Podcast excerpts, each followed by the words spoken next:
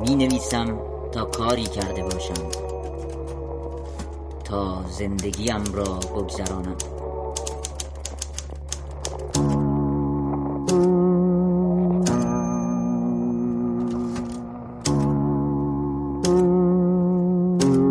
رادیو گوشه. دلم می‌خواهد رادیو را بغل کنم. بخشی از موسیقی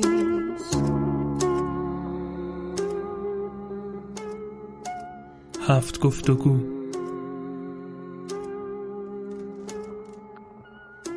شما به گفتگو با رخشان بنی اعتماد گوش می کنید با موضوع قصه گویی در سینما. محسن آزرم این گفتگو را در 44 دقیقه انجام داده است. تهیه شده در رادیو گوشه نوروز 1399 خانم بنی اعتماد عزیز وقتی از قصه حرف می‌زنیم چه در ادبیات و چه در سینما خواه ناخواه پای تخیل داستان و تا حدی دست بردن در واقعیت پیش میاد شما که مستندسازم هستین قصه در سینما رو چطور تعریف می‌کنین؟ اصلا برای اینکه قصه ای در سینما روایت بشه چقدر می‌تونه به واقعیت وفادار باشه؟ به واقعیت وفادار بودن چیزی معادل نوشتن یک فیلم نامه بر اساس یک کتاب نیست. به نظر من مفهوم وفاداری در برداشت از یک کتاب چیزی جدیتر و مشخصتر هست. ولی در مورد برداشت از واقعیت فکر می‌کنم تجربه خودم بگم اینجوری بهتره. همیشه گفتم من تمام فیلمنامه هایی که نوشتم چون فیلمنامه که فقط برای خودم نوشتم چون من که نویسنده نیستم برگرفته از واقعیت ولی بر اساس هیچ واقعیتی نیست مطلقا. وقتی میگم بر اساس واقعیت یعنی در طول دورانی که به یک موضوعی که همیشه فکر می‌کنم موضوع منو انتخاب می‌کنه تا من موضوع رو. یعنی ذهنم انقدر پر می‌کنه دیگه فکر می‌کنم باید اون فیلم نامه نوشته بشه. باید از ابعاد مختلف با اون موقعیت واقعی من سر کنم. اسمشو سر کردن می‌ذارم. یعنی حوصله کنی زندگی کنی کنارش قرار بگیری و حسش بکنی و بعد تأثیری که از اون واقعیت می‌گیرم کاملا در یک داستانی که هیچ ربطی به اون واقعیت ممکنه نداشته باشه. کارکترها ممکنه که نتیجه رسوب برخورد با ده ها نمونه واقعی ولی کاملا ساخته و پرداخته شده هست. به همین دلیل وقتی از وفاداری صحبت می‌کنیم به واقعیت من فکر نمی کنم روایت سینمای داستانی باید مقید و متعهد به بازگویی واقعیت باشه چون واقعیت میشه به شکلهای دیگه هم بازگو کرد. ولی برداشت فیلمساز که از چه زاویه از چه منظری به اون واقعیت نگاه می‌کنه خب این اون بخش مرتبط با واقعیت هست ولی کاملا ساخت و پرداخته ذهن نویسنده است. در مورد کاری که خودم داشتم اینجور. عباس کیارستمی اعتقادش این بود که فضیلتی در واقعیت نیست و واقعیت در واقع نقطه شروعه و از واقعیت خودش اینطور در واقع این تعبیر رو به کار می برد که باید گذر کرد و به چیزی که میشه اسمش رو گذاشت حقیقت رسید. شما هم در واقع وقت قصه گویی وقت نوشتن قصه ای که قرار فیلم بشه از واقعیت شروع می‌کنید برای رسیدن به چیزی که می‌تونه حقیقت باشه؟ اول اینو بگم که روح کیارستمی شد ببینین همین خلاصه که شما فرق کیارستمی با همه آدمای دیگه و با من اینه. من دارم سه چهار دقیقه توضیح میدم که چیزی رو بگم و شما دارید جانمایه حرف کیارستمی رو در چند جمله میگید و این ویژگی تفکر ویژگی سبک کار کیارستمی هم دقیقا در همین چکیده کردن و موجز کردن و جمع کردن تمام جهان بینیش در یک موقعیت خیلی ساده و در چند جمله کوتاه. دقیقا ببینید من به این که هیچ اعتقادی یا حداقل هیچ وقت بلد نبودم که بشینم و قصه ای رو چون اصلا قصه برای من آخرین مرحله کار فیلم نام نویسیه یعنی اصلا نوشتن فیلم نام آخرین مرحله کاره. اون بخشی که فکر شکل می‌گیره اون بخشی که کارکتر جان می‌گیره موقعیت جان می‌گیره بر اساس همون سرکردنی که در عالم واقعیت وجود داره. بعد چیز دیگری متولد میشه که اتفاقا حالا در مدل کار من سعی می‌کنم هرچی بیشتر به باورپذیری نزدیکش کنم.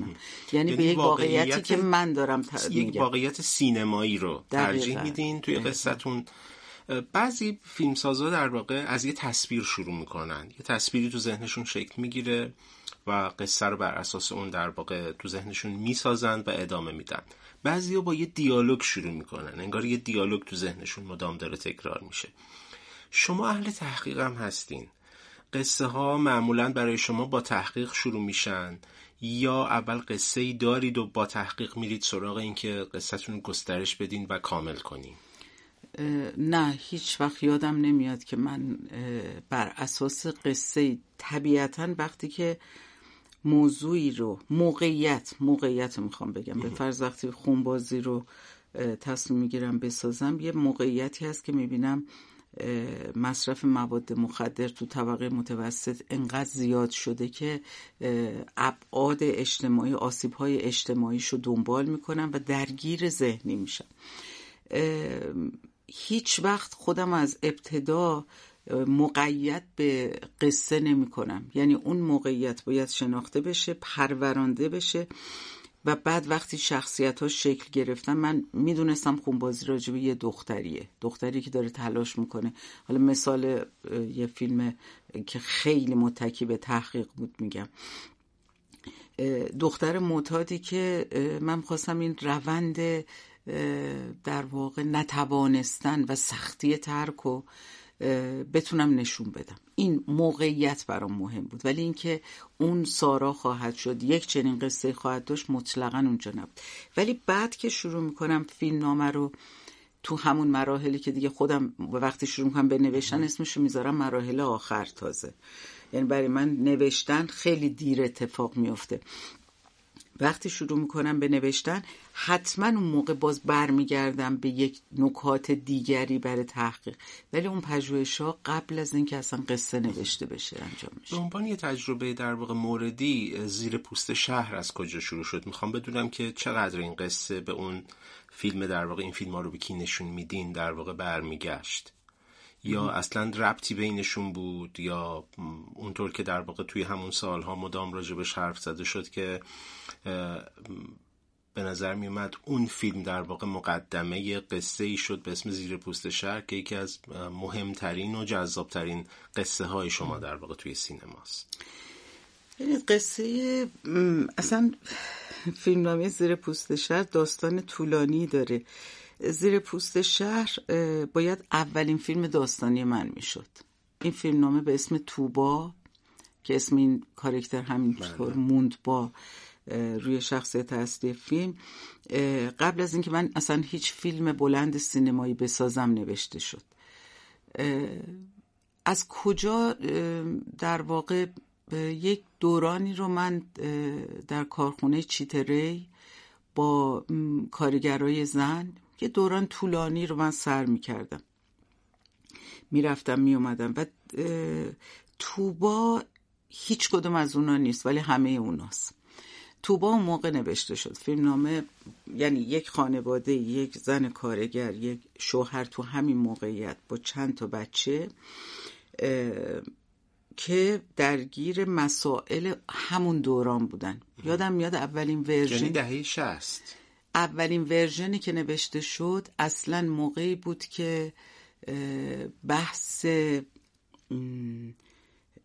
اعدام اعدام و یا بخشش یک بحث جدی بود در اون موقع. من اون موقع این قصه رو در قالب دو تا کارکتری که برادر کوچیک در زندان بود بچه‌ای که مثل همه اون بچه‌ای که تو اون دهه خیلی جوان تو زندان بودن و موقعیت این خانواده کارگر تو اون شرایط بود. فیلمنامه اجازه ساخت نگرفت. تا سال 78 که ساخته شد دو بار دیگه این فیلمنامه نوشته شد. خب من نتونستم با اون فیلم شروع کنم کار بلندم و با چون با فرید مصطفوی هم کار می‌کردیم اون موقع فیلمنامه خارج از محدوده بله. که پروانه ساخت اجازه ساخت داشت و با اون شروع کردم. ولی خانواده توبا انگار که یک خانواده در همسایگی من بودن و در تمام این سالها تمام اتفاقات و فراز و نشیبای اجتماعی که بر این خانواده حادث می شد همینجور که بر خود ما حادث می شد من انگار از بالای دیوار بغلی داشتم می دیدم این خانواده رو. به همین به این معنا که در بازنویسی ها در شرایط مختلف این فیلمنامه همین خانواده می اومدن بچه ها در یه شرایط دیگه قرار می گرفتن به جنگ رفتن نمی‌دونم برگشتن. همینطور باز امکان ساختش فراهم نشد تا سال 78 که آخرین ورژن که دیگه شد چهارمین فیلمم. در واقع می‌خوام بگم خب تو این مدت من تجربه زیادی هم کرده بودم دیگه. هم مستند هم سینمایی. ولی نطفه اصلی زیر پوست شهر همون زندگی کارگران زن کارخونه چیتری بود. اشاره کردین که در واقع در واقع دو فیلم اول شما کمدی بود. فیلم دوم هم عملا کمدی ساخته شد. به این معنی در واقع شما کارتون رو با ساختن کمدیای انتقادی شهری شروع کردین و قصه هایی که حالا بعضا مال خودتون هم نبود به خصوص مثلا فیلم دوم که بعد سه فیلم اول آره سه فیلم اول. هرچی تو سینما پیشتر رفتین این کمدی در واقع کم رنگ و کم رنگ تر شد در واقع توی فیلم های شما. رگه های انتقادی و تنز و اینا همه موند ولی در حد رگه. می‌خوام بدونم برای شما که فیلم کمدی ساختید تفاوت قصه کمدی با قصه هایی که ملودرامن یا قصه هایی که درام های اجتماعی هن به یک معنی تو چه چیزیه؟ بیشتر تو لحنیه که قصه رو تعریف می‌کنه تو موقعیت قصه است تو موقعیت آدم هاست چیه که اینها رو از هم سوا می‌کنه؟ من فکر می‌کنم اون سه فیلم اولم که اون چیزی که باعث شد در واقع انتخاب کنم سه فیلم نامه رو برای ساخت اون مضمون اجتماعی بود.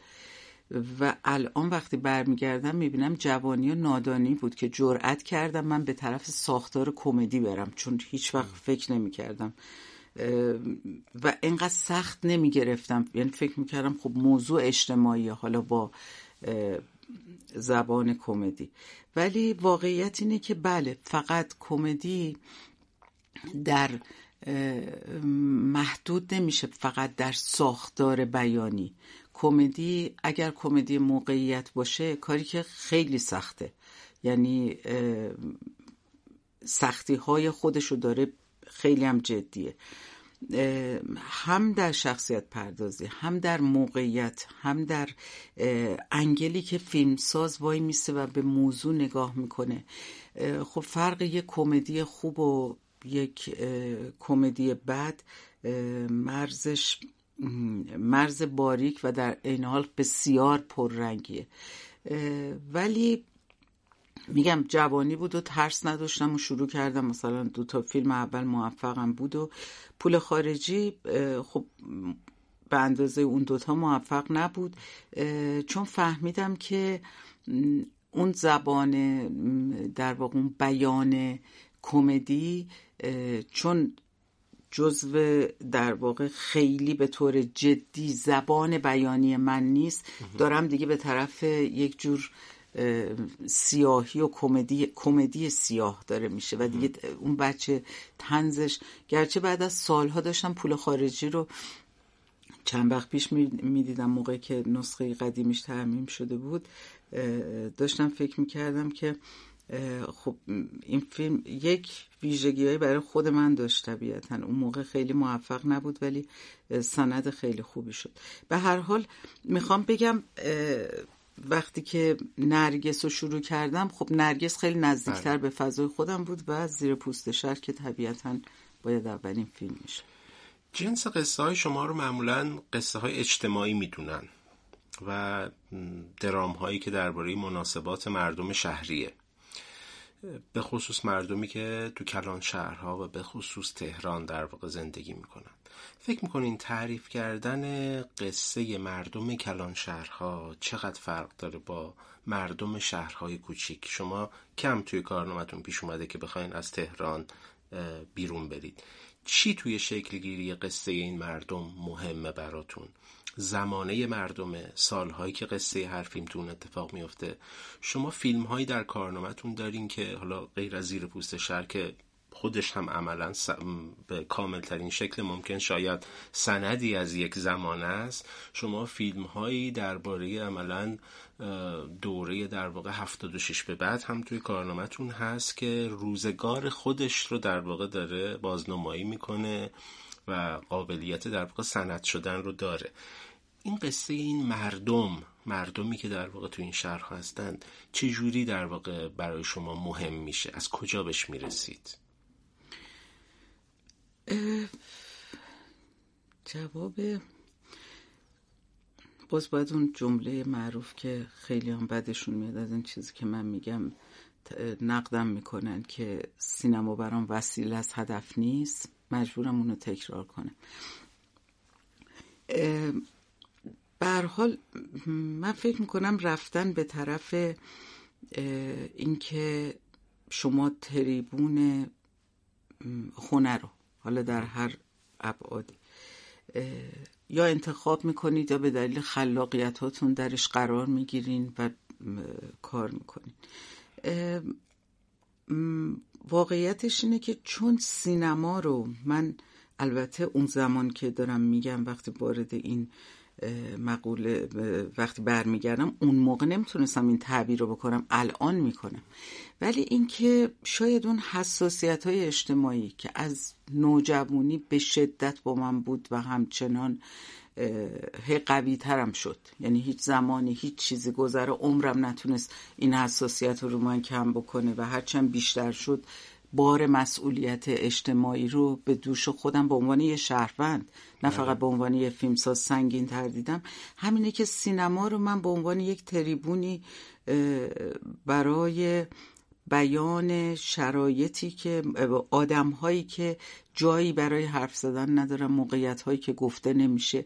من سینما رو اینجوری دیدم. یعنی فکر من مفهوم هنر واقعا تو جوامعی مثل ما نمی‌تونه خیلی جدا از این باشه. من اینو به عنوان یک اصل و یک تز نمیگم به عنوان نگاه خودم به سینما میگم. و هیچ وقت نگران نبودید که این قصه ها یک زمانی تاریخ مصرف پیدا بکنن؟ ببینیم من از وقتی برگردم به کارنامه کاریم تنها چیزی که می‌تونم بگم اینه که اگه بگن حاصل کارات چی بوده میگم که از همه کارایی که کردم راضیم. و به همهشون اعتقاد داشتم. من از هیچی نترسیدم بابت اینکه حتما یه فیلمم باید بهتر از فیلم قبلی باشه. حالا که من فیلم سینمایی ساختم دیگه مثلا نباید مستند بسازم یا اگر مستند می‌سازم. من مستندایی ساختم که مستندای اصلا قوی نیستن ولی مستندای لازمی و مهمی هستن. اینا در اون زمان مسئله من بوده. یعنی من با کارایی که کردم اینجوری برخورد می‌کنم. به همین دلیل تاریخ مصرف داشتن نمی‌دونم تمام این انگا برای فکر می‌کنم برای کسی می‌تونه مهم باشه که می‌خواد جایگاه خودش رو در تاریخ سینما در یک جایی حفظ کنه. مثلا اعتقادی به این جایگاه به این جایی که مونده. خود اثر اگر که قابل دیدن قابل بازیابی واقعیت های در یک دوره تاریخ باشه به نظر من همینه بیشتر از اینم نه انتظار از خودم دارم نه از اصلا تعریف سینما تو جامعه خودم. ولی به ما این فیلم ها رو می‌بینیم و همشون به نظرم این گذر زمان رو تاب آوردن در همه این سالها. یکی از این فیلم ها نرگس فیلمی که سال هفتاد ساختین شروع فیلم بود که مشهور شدن به فیلم های اجتماعی زنانه یا چیزی در این مایه ها. قبل از اونم فیلمسازایی بودن که قصه هایی درباره زنها می ساختن فیلم هایی که زنها محورشون بودن اما بیشتر این فیلم ها رو کارگردان مرد ساخته بودن. به نظر می‌رسه چیزی که تو اون فیلم ها به اون قصه ها نبود یا کمرنگ بود لحن و نگاه زنونه بود. تماشای دنیا و آدم ها از دید زنونه. این لحن و نگاهی که در روسریابی بانوی اردی بهشت زیر پوست شهر و گیلانه به روشنی در واقع به چشم میاد واقعا متفاوت از اون فیلم هایی که قبلا درباره زنها ساخته می‌شد. خیلی کنجکاوم بدونم که چطور این لحن و نگاه و تو قصه هایی که یه شکل و یه جور نیستن رعایت می‌کنین.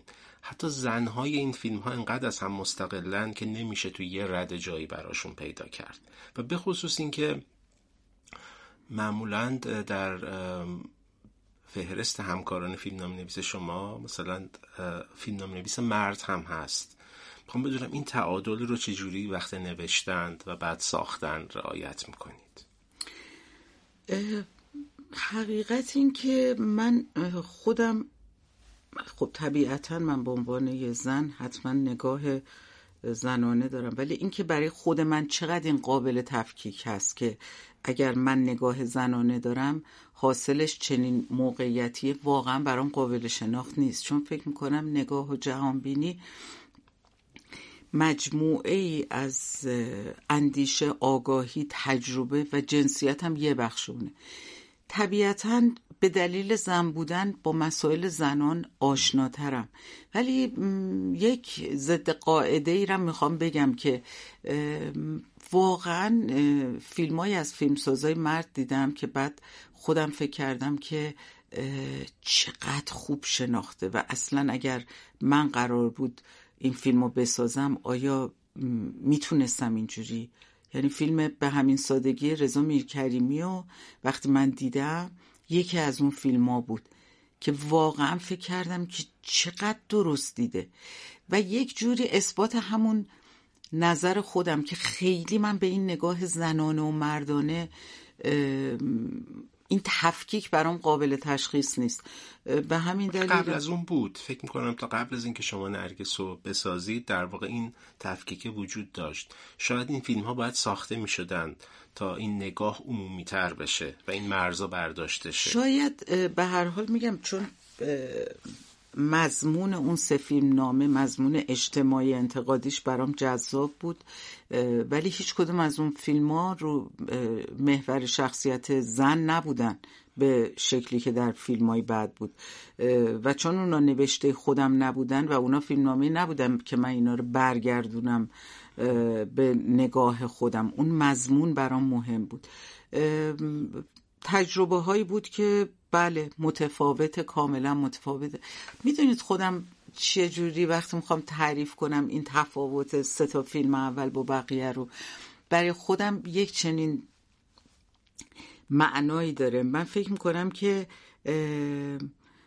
در اون سه فیلم اول من با نگاه به یک موقعیت لانگشات از طریق در واقع به یه آدمایی هم نگاه می‌کردم از نرگس به بعد برعکس شد یعنی آدما شاخص شدن بله. و از طریق این آدما به یه موقعیت یعنی یه جور مثل قیف دو سره که تفاوتش در این بود که آدما اومدن گوشت و پوست و خون گرفتن و مقدم بر روایت اون شرایط اجتماعی خودشون بازتاب شرایط اجتماعی شدن. این تفاوت اساسی و به نظر خودم در واقع خب طبیعتا وقتی فردیت و انسان میاد مقدم بر موقعیت قرار می‌گیره برای توصیف و در واقع عینیت بخشیدن به یک موقعیت وقتی که اون کارکتر نزدیکتر به منه خب من بهتر می‌تونم روایتش کنم.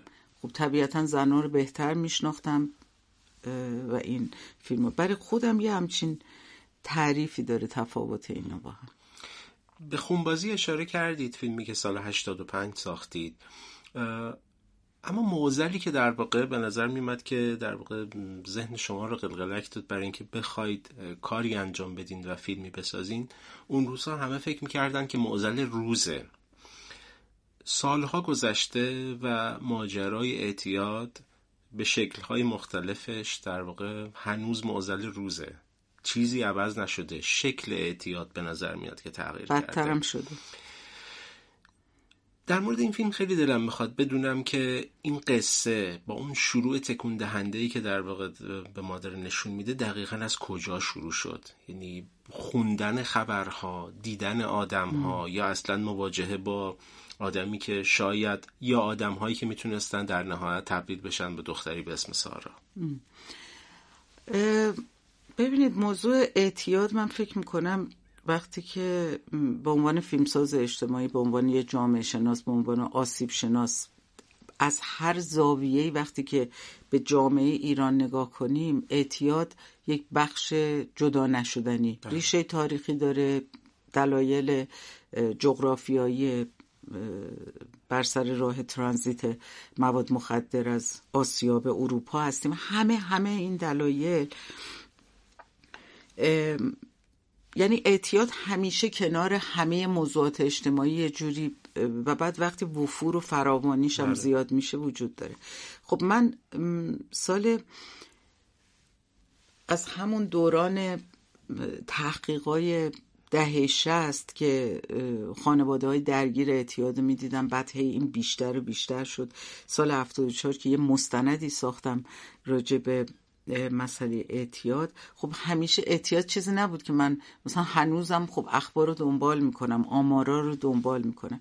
سالی که تصمیم به ساختن فیلم گرفتم دقیقا ایران رتبه اشتباه نکنم اول یا دوم مصرف مواد مخدر رو نسبت به جمعیت داشت. یعنی تبدیل و درست اون پیش بینی که در فیلم مستند یه مستند به اسم زیر پوست شهر ساختم که هیچ ربطی به زیر پوست شهر داستانی نداره. در اون فیلم نه من. کارشناسان بهزیستی مرکز پیشگیری واقعا برداشتشون این بود که بر اساس آمار موجود و فراوانی مواد مخدر از ده سال آینده به بعد مصرف مواد مخدر تبدیل به مصری خواهد شد. یعنی یک چیز فراگیر میشه. دیگه از حالت پیشگیری اصلا یه مفهوم دیگه می‌گیره. و چند سال گذشت و من دیدم این اتفاق افتاده متاسفانه. اون موقع اون فیلم ساخته شد ما ساختیم که از تلویزیون پخشه کاری ندارم چه مخالفت هایی شد و اصلا که این بیخود نیست دوربین میگن دست بنی اعتماد ندن. میره سیاهی می‌گیره. بعد که من تو اون جلسه که همه آقایونم بودن گفتم که نماینده تلویزیون بود داشت یه چیزی می‌گفت و از مواد مخدر و از همه جا. من گفتم فقط آقایون هر کی هرچی میل داره لطفا اعلام کنه. من از اینجا برم بیرون به فاصله نیم ساعت بگیرم بیارم. یعنی وفور مواد مخدر الان در حد نیم ساعت از ما دوره. هر کی هرچی می‌خواد. خلاصه چون بر اساس اون تحقیقی که اون دوران کرده بودیم مثلا می‌دیدیم که چه اتفاق میفته. خونبازی من دیدم اون سال هفتاد و چهار هفتاد و پنج اون فیلم رو ساختیم و کارشناسای دقدق مند فریاد می‌زدن که باید یه کارایی کرد باید پیشگیری کرد. حالا داره اینیت می‌گیره و آمار ما اینجوری بالا رفته. شروع کردم به تحقیق با یه تعداد خیلی زیادی خیلی زیاد از بچه ها از مراکز ترک اعتیاد کارشناسا متخصصا با همه اینا اون کارهای پژوهشی. ولی چیزی که به دستم نمی اومد یعنی به چنگ نمی‌تونستم بیارم این بود که همه چون این بچههایی که می اومدن با من میشستن حرف می‌زدن بعد از نیم ساعت بیقرار می‌خواستن برن هیچ کدوم باور نداشتن اعتیاد دارن چون رو طبقه متوسط کار می‌کنم ظاهرشون خوبه چون تغذیه خوب میشن. دیر بروز پیدا می‌کنه آثار ناشی از سوء مصرف مواد. بعد بعد از نیم ساعت بیقرار می‌خواستن برن. یک دونه از اینا قبول نداشت که معتاده. یک دونه. یعنی همین گفتن نه ما هر وقت بخوایم مصرف نمی کنیم اصلا تفریحیه برام. من فکر می‌کردم این چیه که و بعد اونایی که تلاش برای ترکم داشتن با خیلی از اونا هم صحبت کردم و نشستم و می‌گفتم این چیه که نمیشه ازش کرد. خلاصه دوران طولانی تحقیق جواب نمی‌داد تا بالاخره یک خانواده ای رو پیدا کردم و راضیشون کردم به دلیل حالا آشنایی که داشتم باشون و پونزده روز با اینا زندگی کردم. یعنی دختر معتادی داشتن. هیچ زندگیشون هم ربطی به خونبازی نداشت اصلا. دیرتر از اونا میخوابیدم صبح زودتر از اونا پا می‌شدم. دختر دنبال مواد می‌رفت تا هر جا می‌شد دنبالش می‌رفتم. کشمکش و درگیری ها تعقیبش می‌کردین؟ اصلا بودم باهاش بودم باهاش. خیلی تجربه عجیبی بود. و نه خودشون می‌دونستن که من بله. بایشونم خودشون یعنی رضایت داده بودن که باشون باشم واقعا بعد از اون پونزده روزم شاید بیشتر بود. این زندگی که لحظه لحظه که نمیشه توصیفش کرد. نمیشه برای خونه گفت که چی بر سر خانواده میاد چی بر سر اون بچه به خصوص دختر باشی تو این جامعه اعتیاد داشته باشی چی بر سرت میاد. به هر حال بعد از این مدت اون در واقع دریافتی که می‌تونست کمک بکنه که فیلم نامه شروع بشه به نوشتن و اون سختی و اون سینوس پر التحاب ترک برگشت ترک برگشت. که خیلی ها که مثلا نقد فیلم نامه چیزو می‌کردن خونبازی رو می‌گفتن که اتفاقی نمیفته اینه میره بعد می... اصلا این خاصی این سختی کار ترک همینه. یعنی اصلا اینجوری نیست که مقطعی نیست. شما میرید برمیگردین میرین برمیگردین میرین تو اعماق دوباره میایم بالا. به حال خونبازی با این بعد از اون دوران دیگه مجموعه تحقیقای که قبلا کرده بودیم تبدیل شد به فیلم نامه من می‌خوام بگم نمی‌دونم الان سالها گذشته و خیلی جالبه که انقدر از آدمایی که میشنوم میگن ما با خونبازی ترک کردیم با اون فیلم که الان آدمایی تعدادشون اصلا کم نیست اصلا کم نیست. و خب اون رضایتی که گفتم از کارم دارم اصلا اون جایزایی که تو موزه سینماست نیست. رضایتم از کارنامه خودم این جوابایی که مشخصا تو جامعه گرفتم. شما سال 82 یه فیلم کوتاهی ساختید در واقع اپیزودی از یک فیلم به اسم ننگیلانه و سال بعدش در واقع این قصه رو گسترش دادین دوباره نوشتین و شد فیلم گیلانه. شخصیتی بود که از قبل نوشته بودین داستانش رو تعریف کرده بودین. تعریف دوباره این داستان کامل کردنش چه سیری رو طی کرد؟ وقتی تصمیم گرفتین گیلانه رو تو قالب یه فیلم یه فیلم مستقل در واقع بسازید این قصه چه چیزایی توش گسترش پیدا کرد؟ چطوری کامل تر شد گیلانه وقتی قرار بر این شد که اون فیلم که قبلا توسط سه فیلم ساز ساخته بله. شده بود نمایش داده نشه یا اکران نشه دیگه. به حال به نظر اومد مثلا که نباید اینجا بشه. من واقعا انقدر برام گیلانه چون میگم اصلا برای من فرق نمی‌کنه که من فیلم کوتاه می‌سازم فیلم بلند می‌سازم مستند می‌سازم. برام حساسیت کاری که روش انجام میشه هیچ تفاوتی نمی‌کنه. فکر کردم که خب حیف گیلانه ساخته شد و این باید الان اگه فیلمو نشون ندیم خب این میره تو کمد و دیگه هیچ اتفاقی نمیفته و دیگه درستم نبود به عنوان یه فیلم کوتاه من جدا می‌کردم مثلا نشون می‌دادم. با تهیه کننده سعید سعدی که خدا حفظش کنه یکی از بهترین تهیه کننده و بهترین تجربه های کاری من بود. و خودم هیچ وقت نمی‌دونم اصلا چجوری با من پیشنهاد کرد به من که با من کار کنه ولی واقعا خیلی خیلی آدم حرفه‌ای و درست. با ایشون مطرح کردم گفتم ببینین من خب درست نیست که بگم فیلم کوتاه رو بدیم به عنوان فیلم کوتاه بله. خودم نشون بدم. من یه فکری بکنم و اینو تبدیل به یه فیلم بلند بکنم. ایشون خیلی استقبال کرد و گفت باشه. بسیار کار سختی بود. چون من نمی‌خواستم اصلا دستی به اون ساختار اون فیلم کوتاه بزنم و گسترش و پرورش بدم. شخصیت و موقعیت اصلا این نبود.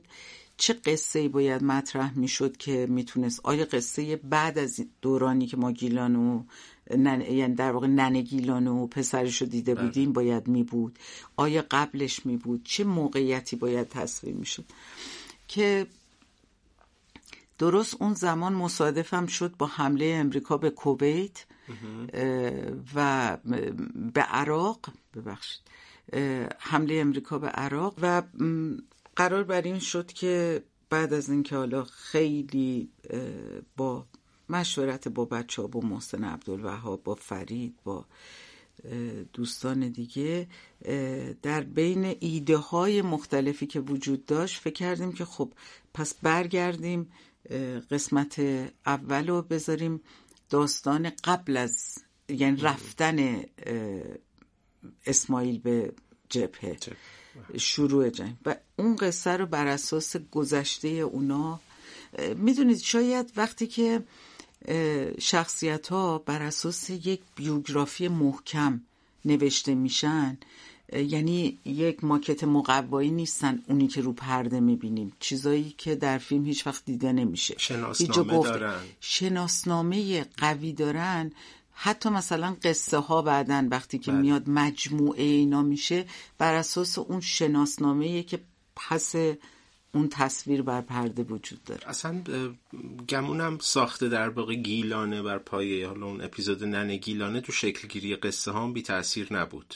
یعنی شاید یکی از گمونم ناخداگاه مقدمه ای بود برای اینکه شما بخواین در سالهای بعد فیلمی مثل قصه ها رو در واقع بسازید. اما قصه ها تو کارنامه شما و سینما ایران که قطعا و قاعدتا توی تاریخ سینما هم از اون فیلمایی که شبیه و مانندش واقعا کمه. یا اصلا تقریبا من به یاد نمیارم فیلمی رو که فیلمساز بیاد. قصه های خودش رو شخصیت های خودش رو همه رو در واقع بعد از سالها احضار بکنه و داستانشون رو دوباره بخواد تعریف بکنه داستانیه که ما تماشاگرای اون فیلم ها هیچ وقت چشم نبودیم چون فکر می‌کردیم اون داستان ها یک جایی تموم شدن برای خودتون این مواجهه دوباره با شخصیت ها با این قصه های تازه برای این اتفاقایی که قرار بود برای اینا بیفته چجوری بود؟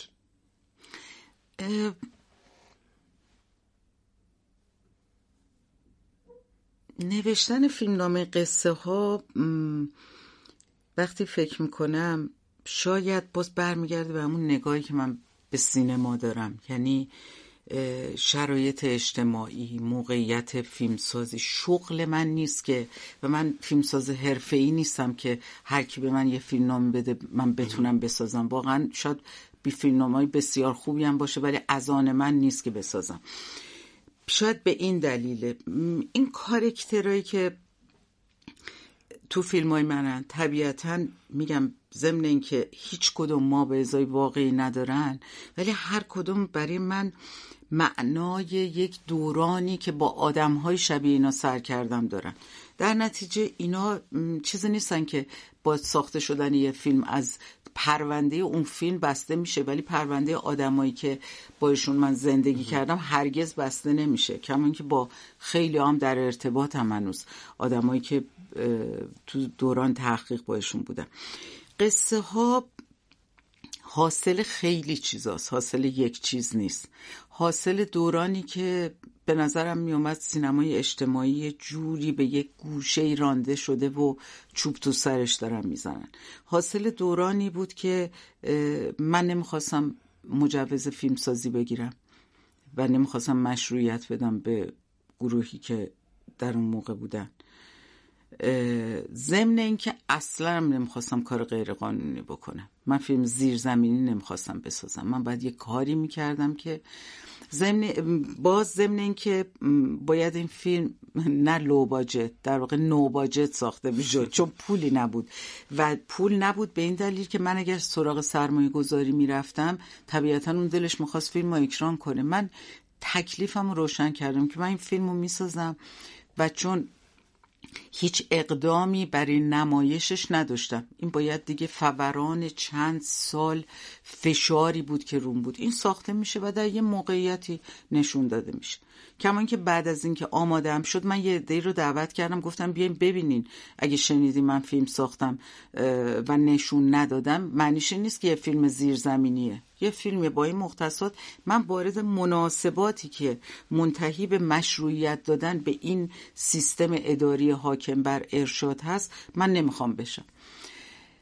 می‌خوام بگم همه اینا با هم قصه ها رو تعریف کرد. فیلم های کوتاه بود. من می‌تونستم با مجوز فیلم کوتاه بسازم. فیلم سینمایی نگیرم. نوع قصه جوری بود که من تونستم با چهار ماه تمرین با بازیگرا در 17 جلسه بسازم. قصه در 17 جلسه ساخته شد. خب به لازم بودجه بودجه که در واقع کمک فیلم نامه چقدر طول کشید نوشتن خیلی فیلم نامه از همه بیشتر طول کشید. و در طول زمانی هم که هر قصه آماده می‌شد و تمرینا شروع می‌شد باز ما رو فیلم نامه کار واکنش خود بازیگرا چطور بود که بعد از سالها دوباره قرار همون نقش رو بازی بکنن ولی همون شخصیت رو ولی با یه ماجرای تازه؟